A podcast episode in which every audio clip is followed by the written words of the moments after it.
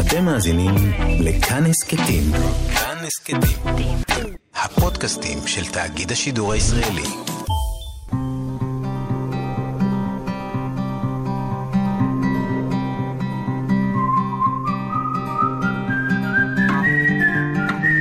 אחת פלוס חמש.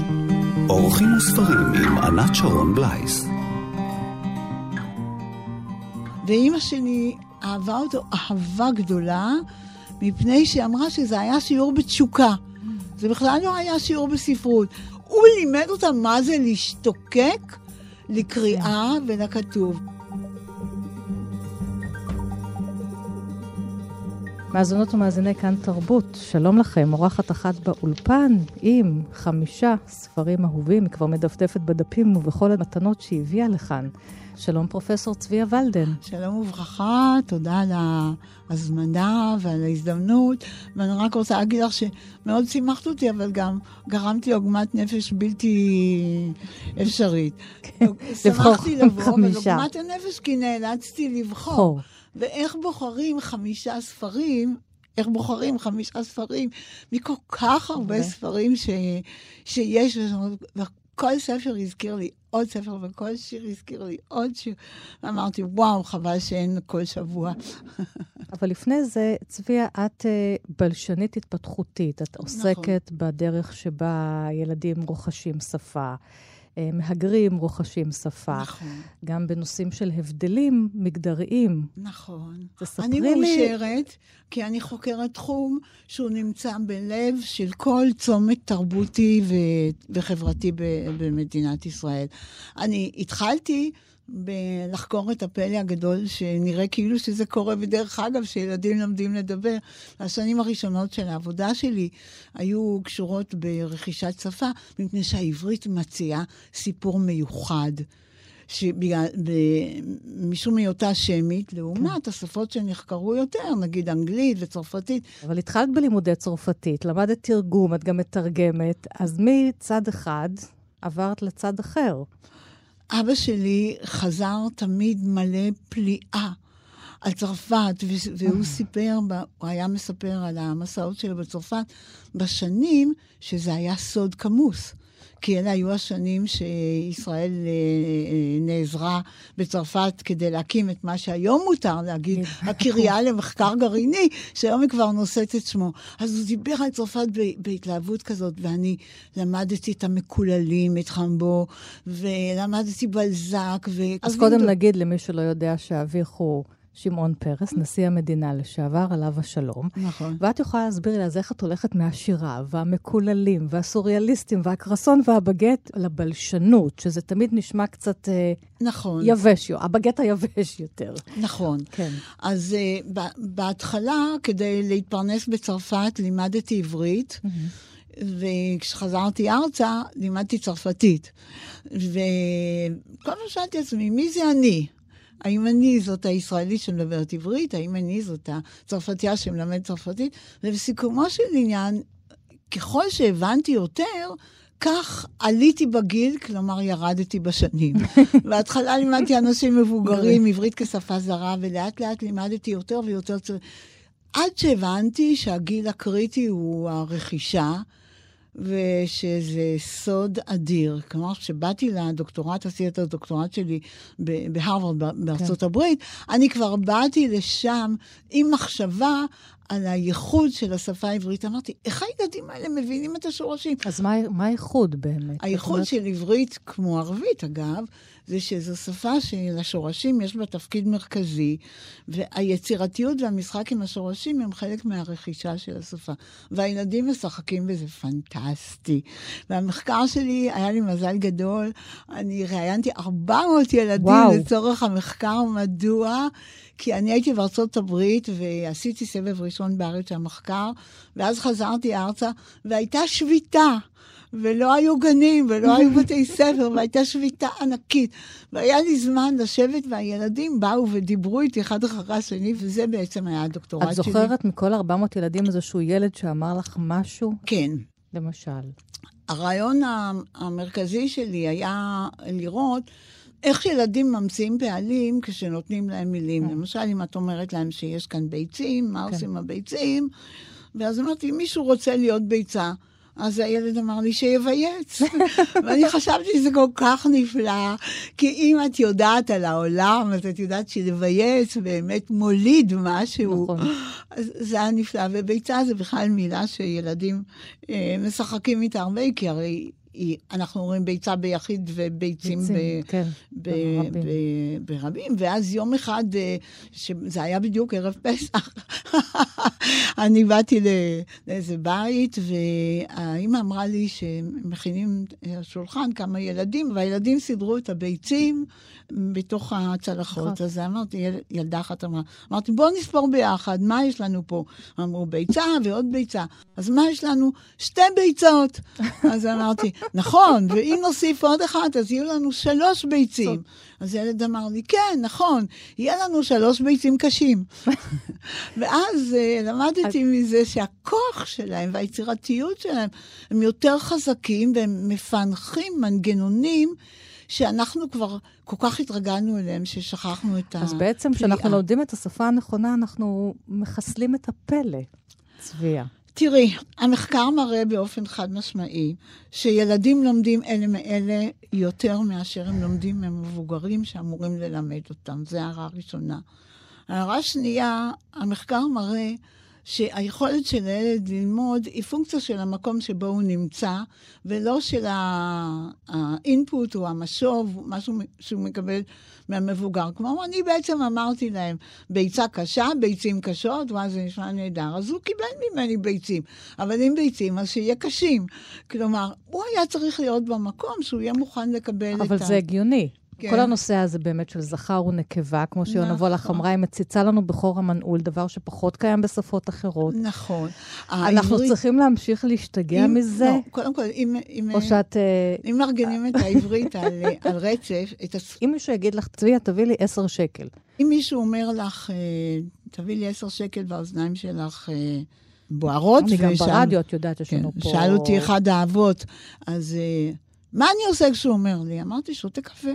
אה, לא לתקן, כי אני... כל- אז הדרך להדגים כן, היא על ידי התנהגות. למשל, אצלי, העברית שלי תקנית. נכון. אבל היא תקנית לא בגלל, ה... או לא בזכות המקצוע שלי, אלא בזכות אימא שלי.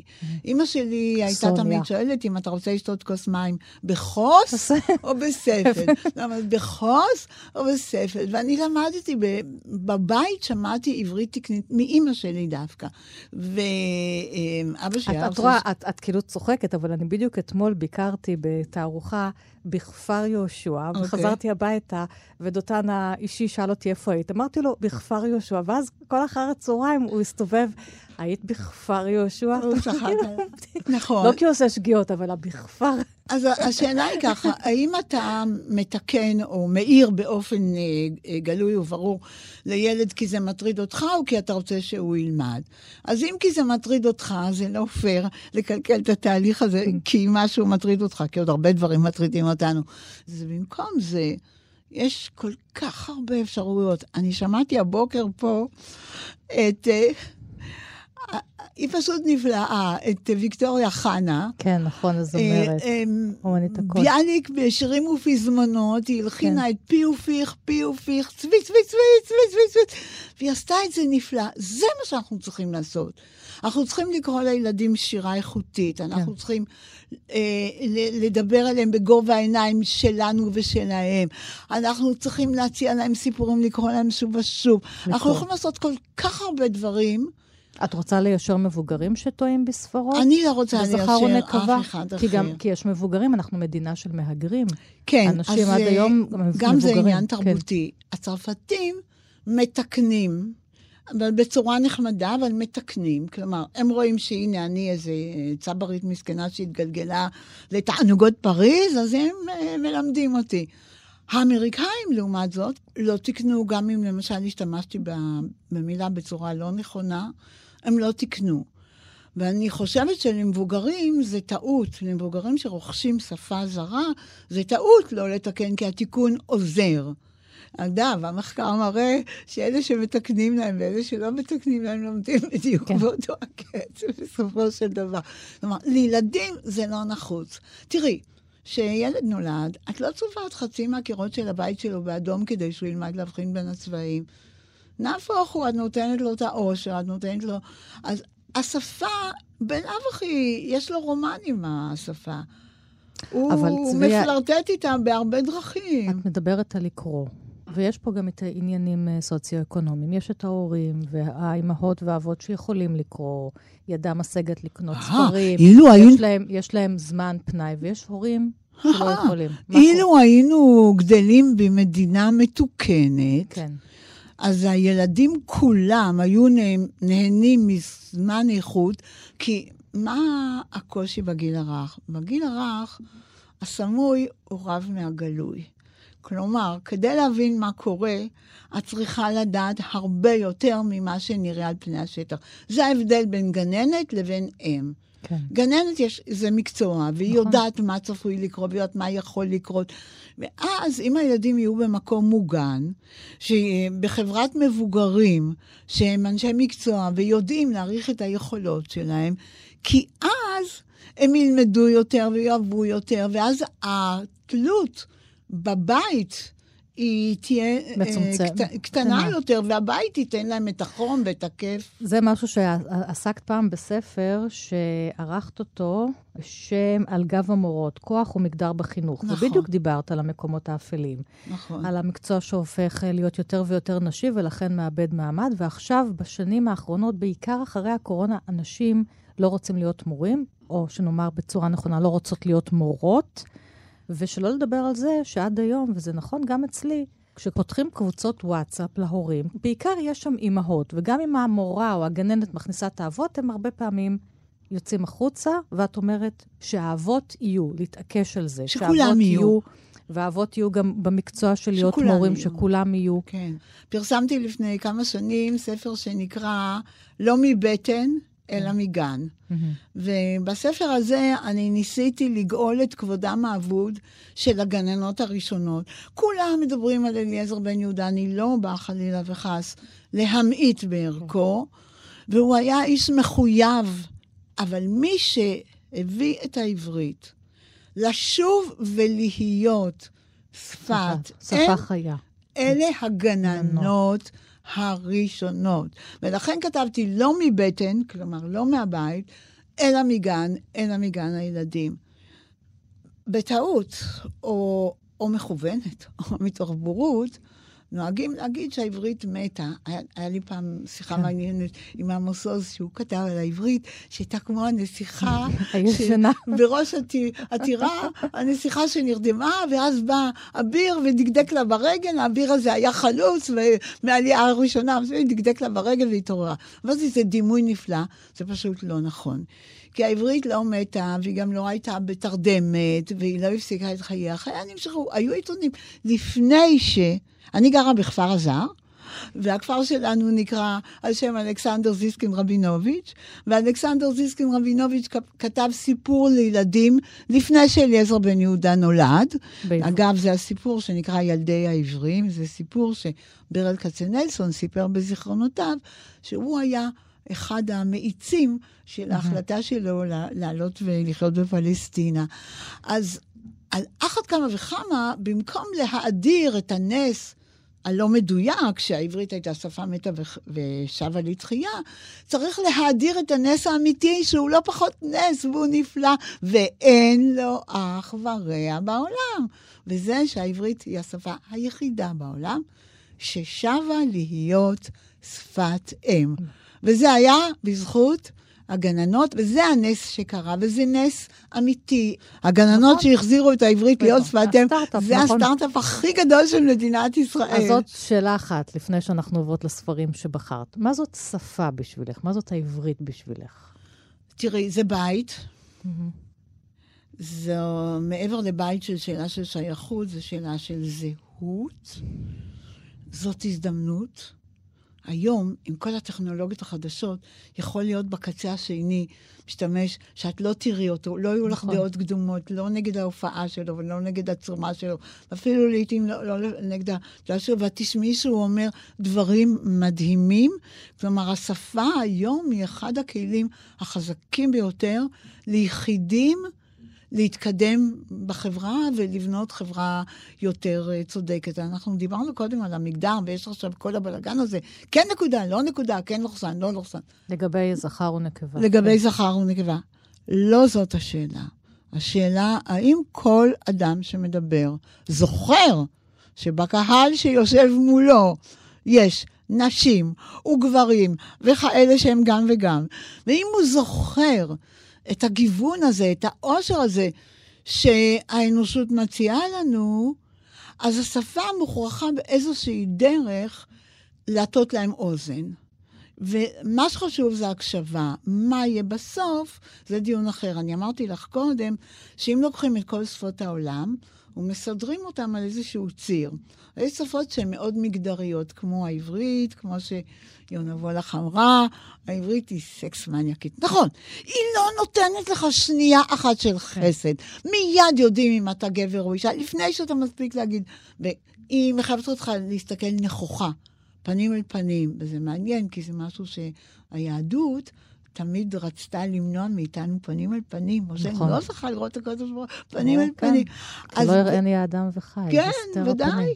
ואז בעצם זה היופי, שכרגע אנשים לא יכולים יותר להתחמק מן ההבנה שבקהל יש גיוון, ושהשפה צריכה ללכת לקראתו בדרכיה. אז מה את עושה אם יש לך קהל מאוד מגוון? איך את מדברת אליהם כשאת אמ, מרצה?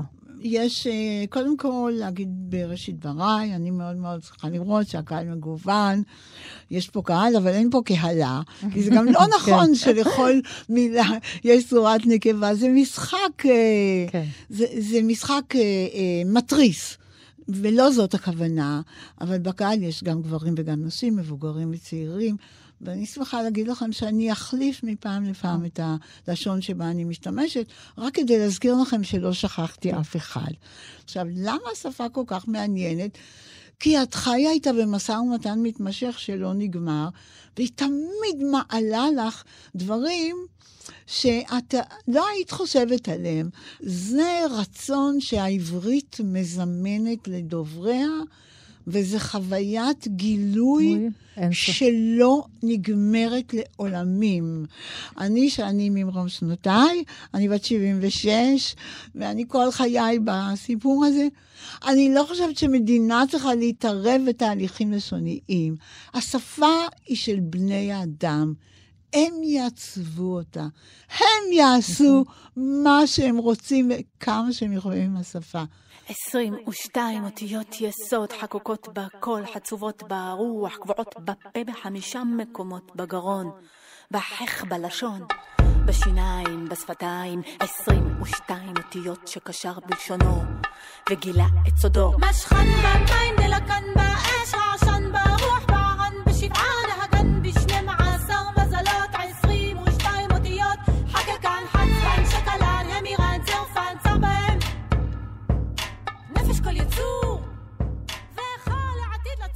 מאזינות ומאזיני כאן תרבות, אני באולפן עם פרופסור צביה ולדן, הבלשנית ואוהבת העברית והמתרגמת, והיא עם חמישה ספרים אהובים.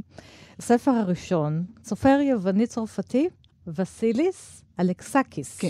ספר אחד שלו, אה, הזכרת לי תורגם לעברית, רק אחד שמו נכון. טלגו, יש שם סיפור אהבה עם רקדנית בלט, אני מאוד אוהבת נפלא. רקדניות בלט. אבל את בוחרת בספר אחר שלו שטרם תורגם אה, נכון. לעברית, ללנג, מטרנל, שפת אם, נכון. בצרפתית. הוא יווני שבגיל 17 מגיע לצרפת ללמוד אה, הגיבור. עיתונאות. אה, לא, וסיליס אה, אלכסקי. סליחה, אוקיי. אגב, גילוי נאות, הוא היה גבר כובש, אה, ואני עמדתי לכתוב איתו ספר שישווה בין העברית ליוונית. ואז באה הקורונה והוא נפטר בגיל אוי. 77. אמ, ואני מתגעגעת אליו מאוד מאוד מאוד, ומתגעגעת לספר שלו נכתב. ובשפת אם, הוא... זה רומן, שפת אם. זה, זה, כל הספרים שלו הם סוג של חידות בלשיות כאלה. זה בעצם אה, רומן על אודות אה, יווני שחי בצרפת אה, 20 שנה. אימא שלו נפטרה, בכל הספרים שלו מישהו מת, אז אה, 13 חודשים אחרי מות אמו, הוא נוסע ליוון, רואה שהוא נעדר משם אה, שם 20 שנה. והוא זוכר שכשהוא בא לצרפת, וסיליס, וסיליס הוא חצי הגיבור, חצי המספר, אז אמרו לו, אה, אתה יווני, אני כל כך מקנא בך. אתה בטוח יכול לקרוא את איליאדה ואודיסאה במקור. Mm. והוא, הוא נכנס לחנות ספרים, לקח את האיליאדה ליד, הסתכל עליה, והוא לא היה מסוגל לקרוא מה שכתוב שם. אה, יוונית עתיקה, כן. אה, רצה לקרוא את הטקסט ביוונית עתיקה, והוא לא הצליח לקרוא.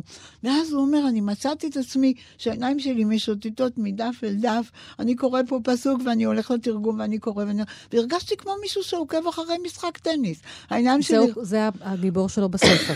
זה הגיבור שלו בספר. אבל מה... הסיבה הנוספת... כן. אז מה החידה בלשית פה? יש, אה, בדלפי יש המקדש אה, של אפולו, ויש על המקדש הזה, על שלושה קירות, חרוטות אה, כתובות, שתי כתובות שאנחנו יכולים אה, להבין אותן. דע את עצמך, mm-hmm. זה כמו שלנו, דע לפני מי אתה אומר, מה אתה עומד, והכל במתינות, שגם זה, זאת אמירה שאנחנו אוהבים למצוא בפרקי אבות. אבל על הקיר השלישי יש רק אות אחת, וזאת אפסילון. והוא בא לעשות... האות החמישית. כן. כמו אלפא, בטא, גמא, דלתא, אפסילון, א', ב', ג', ד', מאוד דומה לשלנו, וגם אצלנו, ראי איזה צירוף מקרים מדהים. האות החמישית היא ההי, שאנחנו לא נוהגים בה ככל האותיות האחרות, כי היא מקפלת בתוכה עולם אה, אה, שלם. אז הוא בא לברר מה המקור של האפסילון הזה, החרוט. על קיר המקדש של אפולו ודלפי. אבל זה רק תירוץ, כן. כמובן. עכשיו, כשהוא בא ליוון, מתברר שהוא חייב ללמוד יוונית. יוונית עתיקה. כי הוא יודע רק יוונית אה, מדוברת, ואז הוא מתאר מה קרה לו כשהוא פתח בפריז את הספר הדו-לשוני, גרסה של אה, יוונית עתיקה ויוונית מתורגמת. הוא אומר, המשכתי כך במשך כמה דקות. מבטי התרוצץ מדף אל דף כאילו אני עוקב אחרי תחרות טניס. נאלצתי להודות שהמקור נשאר סתום בעיניי, כפי שהיה בבית הספר התיכון. נזכרתי שבבית ספר לא עמדו לרשותנו תרגומים של הסופרים הקלאסיים. היינו צריכים לשלוט ביוונית עתיקה כדי להעריך את הומרוס או אפלטון. האיליאדה הייתה סדרה של חידות. בית הספר לא התיימר לחבב עלינו את השירה או את הפילוסופיה, אלא הוא שם לו למטרה ללמד שפה, שמבלי שהייתה לגמרי זרה לשפה שבה דיברנו, הייתה למרות זאת קשה מאוד. ואז הוא יושב באולפן שהוא לומד יוונית עתיקה באתונה, והמבט שלו נודד החוצה. ופתאום את שומעת את ביאליק מספיח מדבר. ממש, אותו טקסט כמו ביאליק. אני קוראת מזה את כמה שורות שתרגמתי. אני מזכירה לכולם שמה שקרה אצל ביאליק זה שהראו לו צורת א', וביאליק אמר, מה זה? אסל וזוג דליים? הרי זה א', הסגן אומר לו, זה לא אסל וזוג דליים, זאת האות א'. אבל ביאליק, הילד, נהנה כל כך, והוא אומר, אני נהנה הנאה גדולה שהזמין לי הקדוש ברוך הוא כאן כלים נאים אלו. והנה, וסיליס מספר בדיוק אותה חוויה, רק על האותיות היווניות. והוא אומר, האלפא? האלפא נראתה לי כמו מצפן. הבטא, כמו אישה הרה, מבורכת בשדיים ענקיים. הגמא נראתה כמו גרדום, הדלתא כמו פירמידה. כלומר, גם את וסיליס, שלומד עכשיו את האלפאבית של היוונית העתיקה, האותיות זורקות לעולם אחר. והספר הזה לוקח אותנו למקום אחר לגמרי, אבל אולי אנחנו כן נשארים באיזשהו אותו מקום של uh, שליטה, לספר uh, חירבת חיזה, נכון. של סמך יזהר, שאותו את בטח פוגשת, באיזה גיל את פוגשת אותו? הוא פרסם אותו ב... הוא, תוך הוא... כדי מלחמת העצמאות. כן, אני עדיין, עדיין כן. אז הייתי תינוקת, אבל היה לי סיפור אחר עם סמך יזהר. אימא שלי למדה בבן שמן. אצל סמך יזהר? והיו לה שני מורים מועדפים. כן. אחד מהם היה, אני לא אנקוב בשמו, אבל לימים הוא היה גם מורה שלי, ואימא שלי אמרה שהיא מאוד אהבה אותו, כי היה לו אפטר שב יוצא מן הכלל. השני היה סמך יזהר. ואימא שלי אהבה אותו אהבה גדולה, מפני שהיא אמרה שזה היה שיעור בתשוקה. זה בכלל לא היה שיעור בספרות. והייתה יושבת מהתחלת השיעור, הוא לימד אותה מה זה להשתוקק לקריאה ולכתוב. ואני גדלתי עם הדימוי הזה של uh, סמך יזהר. עכשיו, חיר בתחיל זה בעיקרון... אחד הסיפורים הכי קשים שמתפרסם תוך כדי המלחמה, נכון. ובן גוריון לא מסתיר אותו. המספר שם מתחיל להשתתף מה שנקרא בפעולה צבאית של לגרש אמת. את תושבי הכפר, ותוך כדי הפעולה והוא רואה מה שעושים אותו, האם צריך לגרש אותם? ואם מגרשים, למה צריך להחריב את הכפר? כן. והוא מפקפק בזה, והחברים שלו כמובן סונטים בו. וזה נגמר בזה שסמך יזהר אומר, הוא, הוא רואה את הילדים ואת האימהות שמעמיסים אותם כן. על המשאיות, והוא אומר, נכון, הם ישנאו mm. אותנו. הוא אומר ככה. כי אנחנו מגלים אותם. ואיזה כוח נבואי יש לו. הוא אומר כן. ככה, ראיתי את האם ובנה יוצאים בגולה, ראיתי את הילד בוכה, הוא נשבע בתוכו נקמה. כן. כלומר, זה מגדל דור שלם של שנאה, של פגיעות, של נקמה. כשהיו הערבים האלה יוצאים מן הכפר בשורות, וחיילינו משני צידי השביל, ראיתי לפתע, והנה הם גולי ירושלים, או גולי ספרד שלנו היוצאים בגולה. אותו שקט של זעקה אל אלוהים, אותה כניעה שהיא גבורה עצומה לעתיד, אותה גדולה האנושית של החלשים מעולם לעומת החזק. וחיילי, עניים החלשים. תמיד, לעולם. והמסר הוא, הוא מסר אוניברסלי, אבל הוא גם מסר יהודי עמוק. זכור, זה אחד המסר, אחד ה, זאת אחת המצוות הכי נכון. חשובות שלנו. זכור את אשר עשו לך, זכור. אל תשכח אף פעם לא מאין באת, ולא מי היית, ולא מה עשו לך, אבל גם אל תעשה את זה לך. מתי קראת את זה? באיזה גיל? אז ככה, הספר התפרסם ב-48-49, אני, אני קראתי את זה כשהייתי בת 13. בבית הספר, או אה, אני, אבא אני, או אמא אה, הביאו לך? מי? אני הייתי אה, מין ילדה שקוראת באופן כפייתי, וקראתי המון ספרי שואה בגיל צעיר, והספרנית אמרה לי, תראי, די על הגולה, עכשיו אנחנו עם. תקראי. אז תקראי את חיר בת חיזה. משהו אחר. והיא אמרה, ואז באתי הביתה וסיפרתי לאמא שלי, אז אמא שלי אמרה, את יודעת, אולי תחפשי איזה ספר של יזהר. אני לא חושבת כן. שאמא שלי העלתה על דעתה שאני אקח את אה, חיר בת חיזה, אבל יש לי משהו להגיד לה. אני אוהבת לקרוא, אבל אני אוהבת ספרים קצרים. אני אוהבת נובלות, אני אוהבת ספרים שמתחילים וגומרים, אני גם אוהבת ספרים שאפשר לקרוא אותם פעמיים. אני חושבת שזה היה עגנון שאמר, ספר שלא ראוי שיקראו אותו פעמיים, הוא לא ראוי שיקראו אותו פעם נכון. אחת. אני אוהבת לקרוא כל ספר פעמיים, כי אני אוהבת לפלס לי דרך בספר, ואז אחרי שהוא יושב אצלי כמה ימים, אני מספרת אותו למישהו. אני בדרך כלל מספרת ספר קצת אחר מהספר שקראתי, ואז אחרי כמה זמן אני חוזרת לקרוא אותו.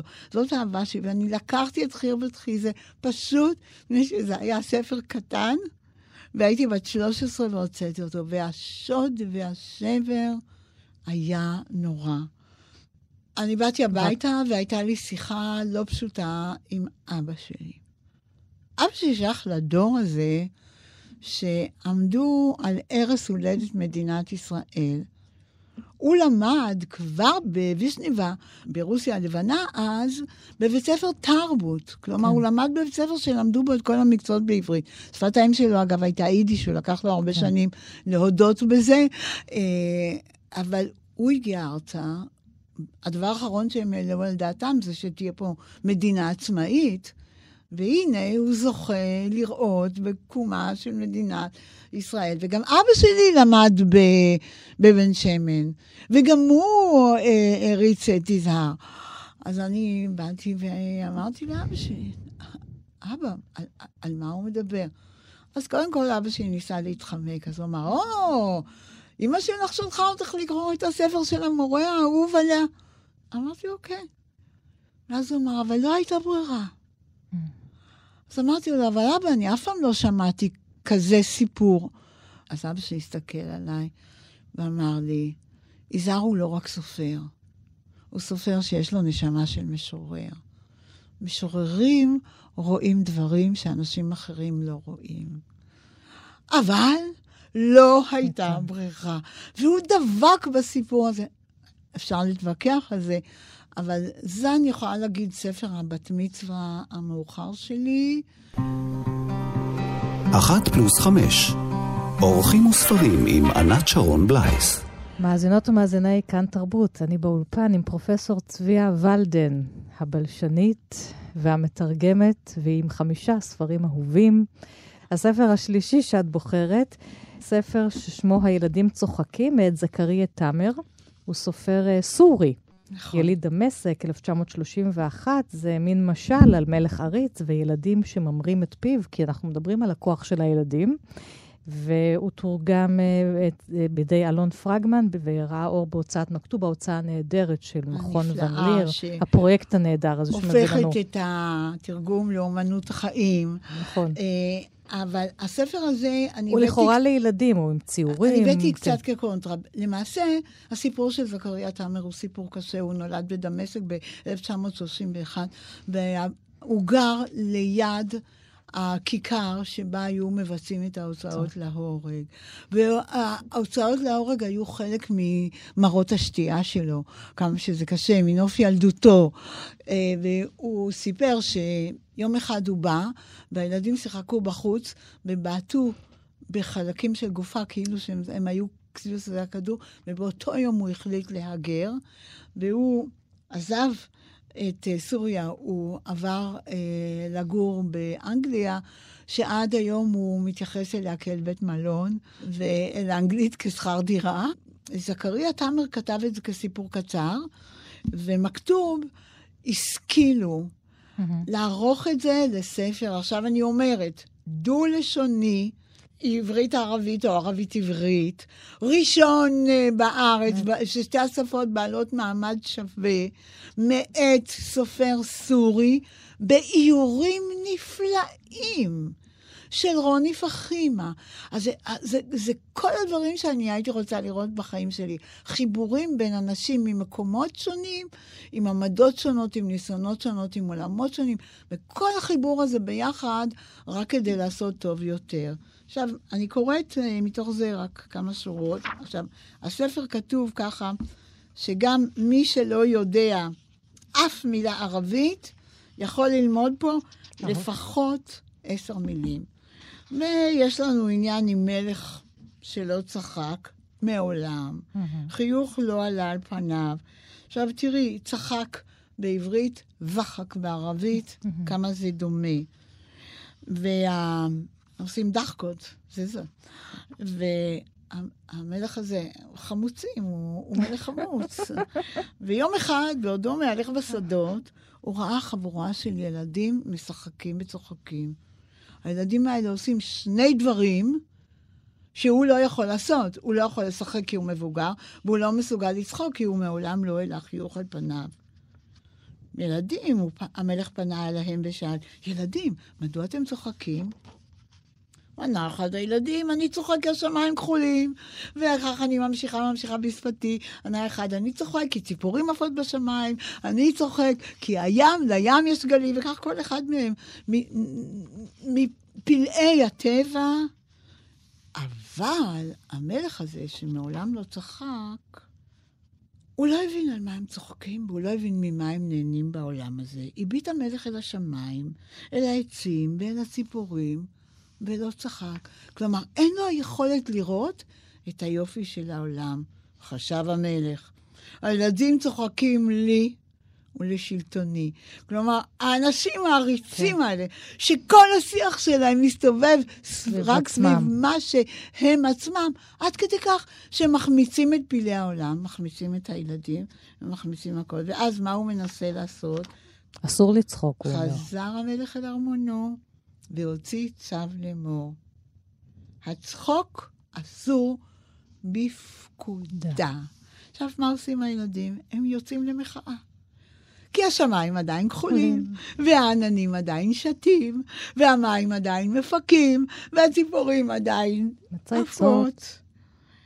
וכך קורה שבעצם אנחנו רואים שמחאה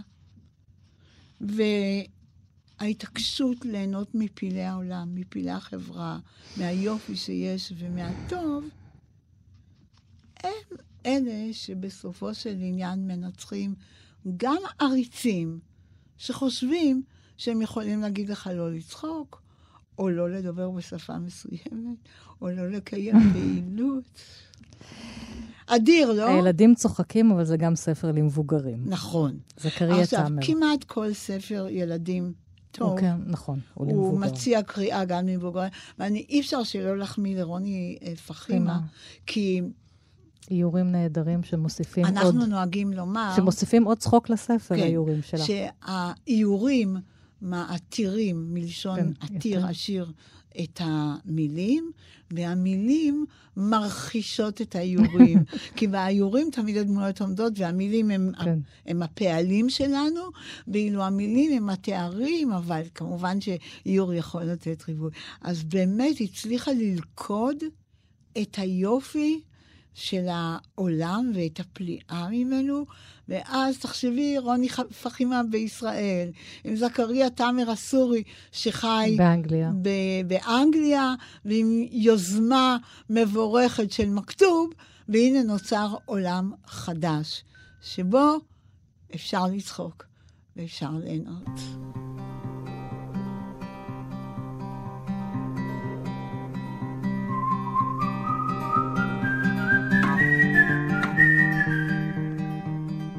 צביה ולדן, עכשיו שירה. עכשיו שירה. יהודית שחר, זו אני מדברת, ספר הביקורים שלה. באוניברסיטת בן גוריון יש אה, קירות שעליהם אה, טקסטים של שירים. כלומר, המרחב הציבורי מועשר על ידי טקסטים של שירים, ואני יום אחד חלפתי שם וראיתי טקסט של יהודית שחר, עדיין לא הכרתי אותה, ונשבתי בקסמה. ובחרתי לפני, לפני השיר הקנוני שמכירים, שבז... שזה השיר זו אני מדברת. שהוא נתן גם כן. את השם לקובץ. על אישה בשירות לקוחות. שיר קצרצר, כי כן. בעיניי הוא מגלם את כוחה של השירה החברתית, והוא נקרא לחם. ביום בו בוטל הלחם האחיד, ציפור לא צבח, עוף לא פרח, שור לא גאה, שרפים לא אמרו קדוש קדוש. הים לא נזדעזע, הבריות לא דיברו, בת קול לא יצא, אנוכי אדוני אלוקיך. תראי איך היא לוקחת את הקפיטליזם החזירי וחולקת לו מכוחה של התורה, כן. מכוחו של מעמד סיני. איזה עוצמה. זה הכוח, זאת, זאת העברית, זאת האהבה שלנו. התגלמות זאת. העברית. ויהודית שחר, אה, באמת, זה כמוס. אני מאוד מאוד אוהבת את המילה כמוסה, mm-hmm. לעומת אה, קפסולה, מפני שכמוסה זה סוד כמוס. אני קראתי את השיר לחם, וברגע הראשון אמרתי, ביום בו בוטל הלחם האחיד, ואז אני ראיתי ציפור לא צבא. ברגע שראיתי ציפור לא צבא, הבנתי שזומנו למעמד סיני. איזה אומץ יש לאישה. והצד השני זה העברית המדוברת. זו אני מדברת, וזה יהודית אה, שחר. יש, אה, קראת, ראיתי אותה ביוטיוב, קוראת את זה בעצמה. אני מוכרחה להגיד לה, היא נהדרת שהיא כתבה את זה, אבל אני רוצה לקרוא את זה בדרכי, כן. כי הדיבור של העברית... אז כמה שורות, כי זה שיר כן, ארוך. אני אקרא כן. רק את ההתחלה. הדיבור של העברית הוא הכוח המשלים, ולא ההפוך. אין תחרות בין מעמד הר סיני לבין שירות לקוחות אה, שלום. זו אני מדברת, כן. במה אוכל לעזור? מצטערת, גברת, אני יודעת שהמתנת הרבה בתור. לא, אני לא יכולה להעביר לאחרי משמרת. גברת, פה השיטה מדברת, אמנה, משובים על ביצועים, בונוסים למשאבים אנושיים מצטיינים. ובראש חודש, משכורת שלא גומרת לכסות על שורשי השערות הלבנות. גברת, את לא שומעת שהתינוק שלך בוכה? ואני קוראת רק עוד שתי שורות. זו אני. מענה אנושי מדברת אלייך. 24 שעות ביממה, שבעה ימים בשבוע, אנחנו כאן. ויש איזה עוד המשך. כן. ואז אנחנו ראינו בשתי כמוסות של יהודית שחר את כוחה של העברית המהדהדת ממעמד הר סיני, ואת כוחה של העברית המדוברת, שנכנעת עכשיו לדפוסים שהם בעצם לא דיבור. הם דפוסים אה, קפיטליסטיים שבכלל מקצרים את השפה. את דיברת על רגש ועל תשוקה שאין בהם... מנטרלים אותה. מנטרלים, מנטרלים אותה מהרגש, מהצבע, מהתשוקה, וגם מהומניות באיזשהו ממש מקום. ממש בדיוק הפוך מאנושיות. והיא שמה למטה בסוגריים, בשורה האחרונה של הבית הראשון, גברת, את לא שומעת שהתינוק שלך בוכה? כלומר, היא, מהמקום הקשה הזה, שמתלוננים עליה, היא עדיין כן. מסוגלת להטות אוזן ולשמוע מצוקה. זה, זה, זה, זאת יהודית שחר. תחזרו לספר של יהודית שחר, זו אני מדברת.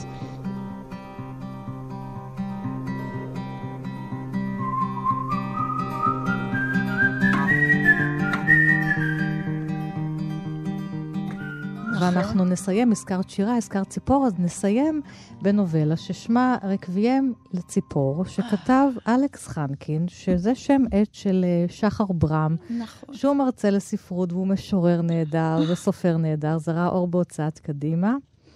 ובספר הזה יש uh, מורה, מרצה לשירה די מסתורי. בשנת 1987 המספר מגיע לקורס שלו, כן. הציפור העברית בשירה, יש אין ספור ציפורים בשירה העברית. בשמיים. בשמיים וגם בשירה. כל הסטודנטים מפהקים ומשתעממים, למעט המספר שהולך שבי אחריו, וגם עוד סטודנט עיוור, שהוא זה שרואה את המרצה, שגם אין לו שם, נכון? קוראים לו הציפור. המרצה הוא אחד שמסרב להיכנס לתבניות, ולכן כן. הוא לא רוצה שיקראו לו דוקטור, הוא לא רוצה כן. שיקראו לו בשם, אבל לו. הוא הופך להיות הציפור בעיני. אה, אני, אני רוצה להגיד משהו על סיפור אהבה. את הספר הזה קראתי מאייפד, התחלתי, ולא יכולתי להניח לו. הוא שבה אותי בקול. התחביר והתוכן הולכים אחד עם השני בצורה של משפטים, שכל משפט יש לו גם ככה וגם ככה, גם אלו וגם אלו, גם זה וגם זה וגם זה, והוא לא מוותר על שום דבר, והוא רוצה לדייק ולדייק ולהשתמש בשפה. והספר לא מרפה, והוא כובש אותך והוא תופס אותך, ובדרך כלל... כשאני קוראת ספר כזה, אז מה שאני עושה, אני הולכת ואני מזמינה כמה ספרים כרוכים, ומעתה, כשיזמין אותי לארוחת ערב, מישהו אחר כבר יביא בקבוק יין. תביאי מתנה. אבל אני אביא את האהוב האחרון שלי, so far. כן, רקבים לציפור. אז התאהבתי בספר הזה בכל. שוב, לא נעים להגיד, אבל הוא ספר קצר, וזה חשוב. חשוב להדק, חשוב למחוק. אז המספר, השומע השני בקורס הוא איש אה, מבוגר שהוא עיוור וגם קצת קשה לו לשמוע, ויש לו נכדה שבאה לקחת אותו מהאוניברסיטה, והנכדה הזאת לימים, היא תהיה אשתו של המספר. קוראים לה גבי, וזה גם לא מקרה, וזה סיפור אחר, גבריאל ממלאכית, אבל זה סיפור אחר. ו... מתפתח מעקב של הסטודנט אחרי המרצה, שהמרצה הזה הוא התגלמות השירה. כלומר, אין משמעות לחיים שלו בלי שירה, והשירה שלו באה מן העברית של ביאליק אל הציפור המפורסם, דרך יהודה הלוי, דרך אה, אדגר אלן פה, דרך... הוא בכל העולם, הציפורים שלו עפות בכל העולם, והוא כל הזמן רץ, רץ, רץ, רץ אחריהם, ויש איזה ציפור ככלי, שכשהוא שומע את קולה, הוא בעצם יוצא לחפש את הציפור הזאת. זה מסע חייו. וכשהמספר פוגש אותו שנים רבות אחר כך, בגולה הדבויה בניו-המשר, לא בארץ של אל הציפור ולא בארץ של השמש ולא בארץ ישראל, אלא במקום מרוחק, מושלג, קר, חי בסגפנות, חולה, מותש, כי עדיין הוא לא הצליח לשמוע ולראות את קולו של הככלי. ואחרי זמן קצר, המספר מקבל שתי מעטפות מהציפור. במעטפה אחת יש שיר, ובמעטפה אחרת יש רק דף אחד לבן. אני אקרא לך את השיר בית אחד, ואז אני אגיד מה כתוב על הדף הלבן. לדעתי זאת מלאכת מחשבת ששחר עשה כאן. וזה הולך השיר. במסע בין מקום למקום, במקום שאינו מקום, נמוגים ממדי המרחב, וכמו טיפה על מיתר מתוח, אנו מחליקים לאורך הזמן שעמד לרשותנו, גוף מתנשא אל הבור הכהה, שם נחה גם אהבה. קול קורא, לחזור, לחזור, כי עדיין לא, כי עדיין מים, ואנו רצים אחרי הציפור המבטיחה לנו עיניים חדשות. Mm. הציפור המובטחת, רוח הלובשת כנפי פתאום, ובשעת אמת. מבטיחה אמת אחרת.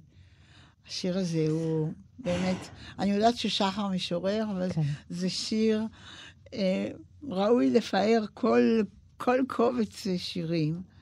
במעטפה השנייה, שהמספר מקבל כמה שבועות אחרי כן, יש רק דף אחד לבן, ועליו כתוב באמצע הדף, כמו דף שמיועד להיות כותר, הוא עמוד, ראש, הוא עמוד ראשון של ספר, וכתוב שם רקבים לציפור. אם זאת לא כמוסת הכמוסות, אם לא זאת שירת השירים. אז בואי אני אתן לך עוד מתנה לסיום, כי ממש בימים אלה ראה ספר שירים חדש של שחר ברם, בשם מידת האדם. כמה זה מתאים לתוכנית שלנו. נכון. ראה אור במוסד ביאליק. ושם הוא כותב שיר, אני אקרא כמה שורות ממנו, כי הוא ארוך, לטוביה ריבנר, עליו השלום. חיים, כך שם השיר. אני מרגיש כבר את האדמה עוטפת אותי, אמר לי טוביה בטלפון, ודיבר על הדממה ועל הציפורים שבשבילו נשמות המתים, וקרא לי שיר שבא בעקבות רקביים לציפור. אבל גם ממקום אחר. שם, בשיר, שתקו בפתח הבית שלושה אורבים, שתיקה שנתגלגלה מבית הקברות היהודי בפראג, שם עמד עם יוסל פעם ועכשיו, בארבע לפנות בוקר, יום רביעי, ה-14 בפברואר. התעוררתי עם האדמה שדיבר בפי, ובמקום לכסות את הדממה, בחלום נוסף קמתי לכתוב אותה. ואת צחוקו האוהב חיים. וואו. וזה ממשיך. אז יופי. הנה טוביה עם המתים שלו, והרקבים לציפור של שחר. בשיר חדש של שחר ברם, אז עוד המלצה קצרה, ספר שלו גם החדש, מידת כן, האדם. מידת האדם. אני אצטרף. פרופסור צביה ולדן, תודה רבה רבה לך. כאמור, יש עוד כל כך הרבה סיפורים, ותבואי שוב עם הסיפורים והציפורים. תודה. חן חן. לי קוראים ענת שרון בלייס, כל תוכניות אחת פלוס חמש תמיד זמינות בעמוד ההסכתים של תאגיד השידור, עוד פרטים בדף הפייסבוק שלנו. תודה לכם, מאזינות ומאזיני כאן תרבות, להתראות.